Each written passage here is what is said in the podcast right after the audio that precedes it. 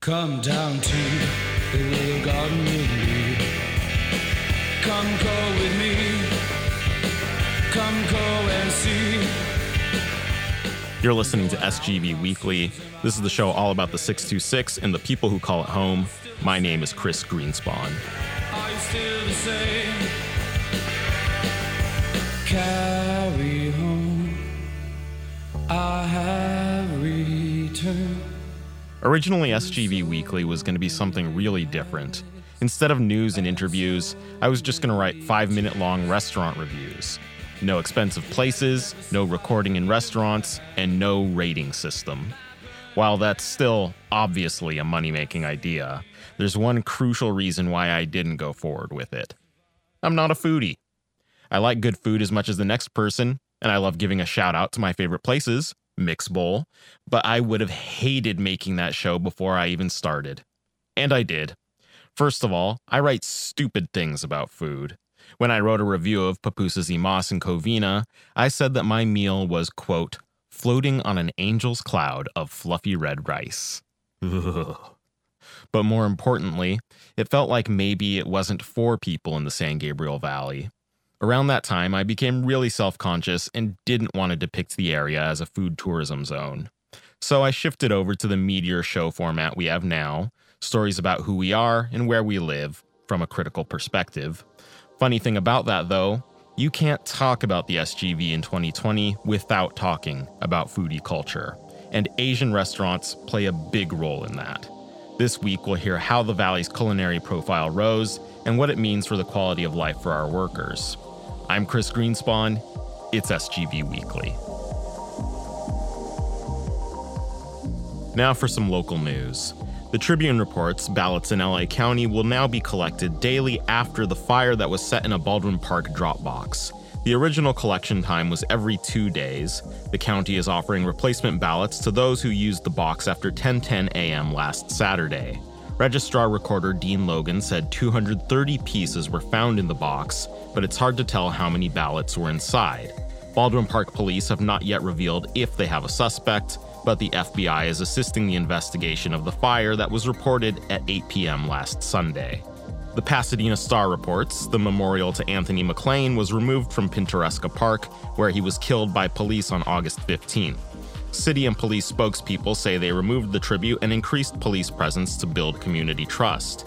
They said that they're not opposed to the memorial, but that it brings out loiterers who drink and smoke, and that there's been an increase in service calls around the park. BLM's Pasadena chapter protested the removal, and the McClain family's attorney called it a slap in the face by Police Chief John Perez. The Tribune reports Pomona will vote November 3rd on who gets to sell weed. The existing city code, Measure PO, allows for two dispensaries, but not in downtown or industrial zones. It doesn't allow on site consumption and has a $12,000 application fee for retailers. Tax revenue would go into the city's general fund. The citizen backed Measure PM allows for six dispensaries with more lax zoning, a $250 application fee, and potential on site smoking. Revenue spending would be directed to enforcement, after school programs, and infrastructure repairs. Radio legend Dave Hull passed away last week at 86. The hullabalooer was known for getting his hands on Beatles records early and for having his own ice cream flavor at Baskin Robbins called Scuzzy. Hull was born in Alhambra. And Montebello celebrated its 100th anniversary last Saturday with a vintage car parade on a 14 mile residential route. When we return, it's a history lesson for the SGV food scene from a writer who's eaten everything. SGV Weekly is supported by Callback Yesterday, a new podcast in which John Raby explores somewhere in time, love, loss, memory, nostalgia, Mackinac Island, and time travel. If you're a secret fan of the movie, which turns 40 this year, own a time machine shaped like a book, and still talk to your dead loved ones, maybe this is the podcast for you. Call back yesterday with John Raby. John urges you to support SGV Weekly with a generous donation like he did. Does your Instagram feed need more than just thirst traps and cheese pulls? Follow SGV Weekly for interview clips with everyday people and pictures of the rowdiest cars in the 626. Subscribe to the show on Apple Podcasts, Spotify, Stitcher, and Google Play. Rate and review the show to help us get it out there and make a better program for the San Gabriel Valley. Visit sgvweekly.com for expanded content from each episode and a link to our Patreon. Give if you can and support citizen journalism. Thanks. Now back to SGV Weekly. Kristie Hang's Twitter says she's a food and travel journalist. It also says she's the Duchess of SGV. Her main squeeze is writing about Chinese food on the west side of the valley. Authenticity matters, but not necessarily in the food itself. Certain people open restaurants because it's their livelihood, but they don't think what they do day to day is something special. But when you put a spotlight to them or you ask them certain questions, they get really excited that you would take interest in something so mundane to them, but is so interesting to so many other people. Hang started blogging 15 years ago. She still covers a lot of mom and pops, mostly on Eater, but now her resume includes being Anthony Bourdain's SGV correspondent on Parts Unknown and showing the San Gabriel Valley in one of the most viral news segments ever, with over 350 million views in China, about supercar meets hosted by super rich exchange students.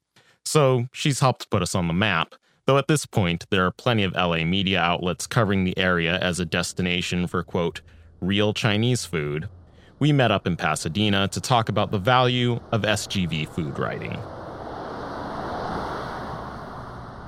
The Duchess of 626, Kristie Hang, is actually from 818 San Fernando Valley, but her parents used to drag her here three days a week. I would ask, How many more exits till we get there? I'm just sitting in the car, car sick all the time. And there was this huge binder that we had that was kind of like an encyclopedia because it was so thick of every single restaurant that we would go to. The car we packed to the roof with all these different takeouts and all these different groceries that we would buy. And we'd go back to the valley where you know there was a sizzler. You know it's it's improved since then but it's no sgv we have great stuff here and we eventually moved here.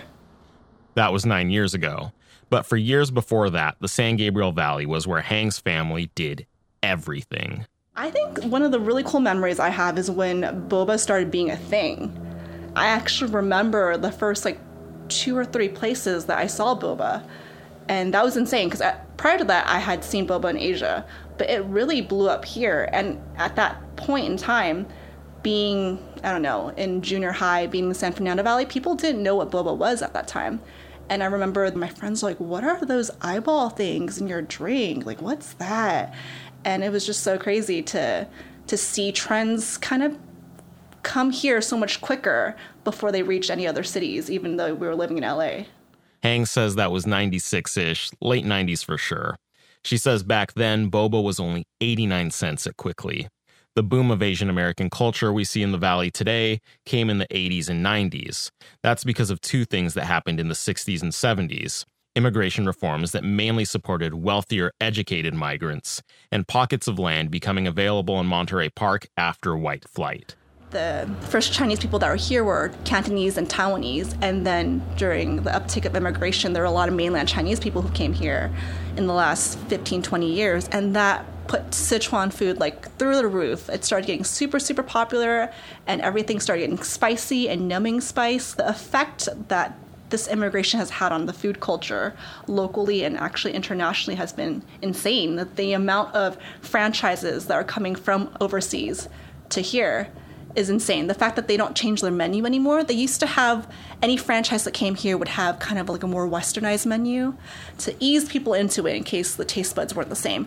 They can legitimately bring, and they do now, bring the exact menu that they have overseas here and make no apologies for it they know that people here are willing to eat the real thing and they have a clientele for it. That blows my mind. That would not have happened 20, 30 years ago. The Valley has a huge selection of regional cuisine from Asia. Even for people like Hang who grew up eating around here, there still are unfamiliar dishes. That's why the area's restaurants are so important to both immigrants and those born in America, because they provide a connection to people's roots. Well, prior to quarantine, I was there was this place called Malu Bian Bian, and I'm personally not from mainland China. My family's not from mainland China, but I was just so taken by their dish. Um, they kind of do these skewers, and it's kind of like a shopping experience, right? So you go to their so-called yeah. So you go to the fridge, you open it up. There's a basket. You pick out all the skewers you want, and they have this kind of like a hot pot, and then you cook your skewers in this hot pot And so that was actually a chain that came from mainland China. It was a very popular chain. And to see people who are not Asian lining in, lining up in this, they had lines that went up to for two hours when they first opened. To see so many people that were not Asian trying something new just made me excited for the SGV, excited for the foodie culture that people are going out of their comfort zone. So Malo Bien Bien, that's um, It's in Rowland Heights. it, yeah, it, it's at uh, the Yes Plaza, right? Yes. Is that like Chinese street food, essentially? Yeah. Okay. What would you ballpark one person's bill at Malo Bien Bien? Oh God. Um 30, 25, 30. So it, it's a treat here. It's not street food here. Yeah, it's not street food here, which hurts my soul because I feel like street food, you want to pay street food prices, but as the more expensive and experiential places are giving customers a taste of street food from another country, they're usually relying on immigrant labor and poverty wages. and some of these people may be undocumented. Some of these people are being paid under the table, and you don't really get to know those people. You get to see the nice menus, the beautiful dishes that come out, and that's just something you don't think about because it's kind of like, well, if you don't see it, it's not a problem, right? Out of sight, out of mind. Right. But for example, like you could see masseuses like on their bikes riding from store to store trying to give service. Like I'll work here for an hour, then they'll go to another shop because they were getting paid $15 an hour. But that $15, they would only get a couple bucks of that. The rest of that money goes to the massage parlor. So that's way under minimum wage. But they would be living in these um, apartments that would be 10 people to a small little apartment. Boarding homes. Exactly. And that happens to a lot of people. And you hear stories, and sometimes they tell you about it. Um, not when they know that you're a writer, but when you're just making conversation. But it happens a lot. And, you know, you could choose to ignore it, or you can choose to acknowledge that it happens. But it's definitely very prevalent. Hang has reported on housing before in Hong Kong, covering the coffin apartments, tiny, unsafe dwellings not so different from what workers face here. If there's something she does locally that's pro labor, it's promoting hundreds of more affordable businesses in the San Gabriel Valley where immigrants eat and make a living. She's gone especially hard on this during the pandemic, posting constant updates about which places are open and what's on their menus. News outlets have used her as a first person source on how the SGV's Asian American businesses have dealt with the coronavirus. People here in the San Gabriel Valley were prepared for the pandemic about January, mid January. They were already masked up and taking it very seriously. And that's about a month or two before everyone else started taking it seriously. In fact, people were getting bullied and harassed for wearing masks because people other people didn't feel comfortable with that. What's really disturbing is that Asian restaurants, specifically Chinese restaurants, were hit prior to other places being hit.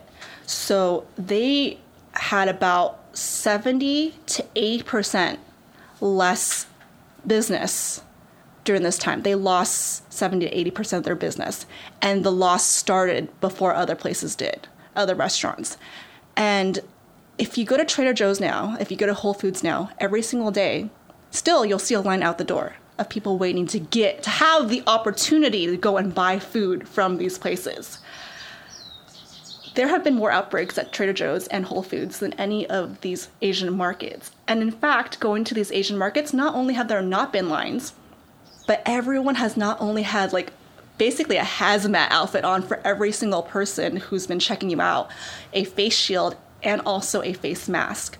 So I felt actually much safer going to Asian establishments, these markets, getting my groceries there than going to Whole Foods and going to Ralph's and going to any of those places because everyone already kind of like had protocol down. They didn't need to wait for a governor to tell you you should be doing this.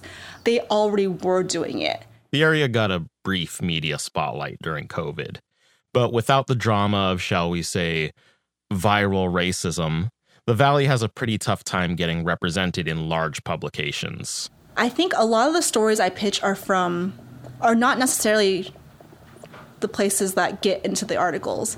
A lot of times my editor is like, well, I don't see why someone would be interested in that. So there's been lots of times where I've pitched stories about all over the SGV and they'll be like, well, does anyone care about that restaurant? Like, does any, is anyone going to go there from like West Side LA? I'm like, well, I don't know if that's the point that I'm that I'm trying to make here. But so there's been many many times where I've written about other places and it just has not made the cut for certain people. But I would love to do more work with like Hacienda Heights. Walnut area. I'd love to learn more about that. But I am trying to open my eyes and go to as many places as I can. But unfortunately, for my own sake, I can definitely report on those places, but to get them on a bigger outlet, sometimes the editors are not as familiar with those places, and maybe they don't see the the opportunity. The dollar signs, right? Like, why does a small mom and pop in the middle of nowhere really matter? I'm like, oh, what that? But that's so cool to me. Like, I would go drive there for that. So, unfortunately, that's still kind of a tug of war game I'm playing myself. To hang, it's a special place, though. She strives to portray the Valley in a fuller context that pushes past stereotypes and locates Asian Americans historically in the region. The thing about the San Gabriel Valley is it's a treasure trove of history. It's so interesting to me how I can go to local mall and then think about how Japanese people were interned there. Japanese Americans were interned at the racetracks. And people forget about that. The fact that San Marino was over 99% white at one point and their restaurants and some of their businesses used to have signs that said no Japanese allowed, no Chinese allowed. And that was only not too long ago. And the fact that now it's almost a Chinese majority is, is a crazy kind of like karma in your face thing going on. But just the fact that people think it's Chinese this, it's Chinese that, but there's so many different ethnicities in the San Gabriel Valley, and that's really contributed to its very diverse food scene. And it's just so exciting to me to get to do this for work every day, to get to eat. That's my favorite part of it, but also to talk to people and to see what their family history is and just to be in such an exciting place. That's food and travel journalist Kristie Hang, Duchess of SGV. You can find links to all of her stories at kristiehang.com, read her minute to minute meal and restaurant updates on Instagram, and definitely follow her on Twitter.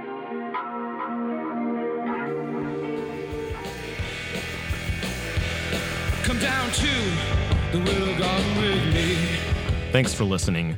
Remember, for right now, we're releasing new shows every two weeks. In December, we go weekly for real. Our theme song is Carry Home by the Gun Club, courtesy of Manifesto Records. Our logo was designed by Felipe Flores. I'm Chris Greenspan. This is SGV Weekly. So carry home. I have returned through so many highways and so many tears. Yeah.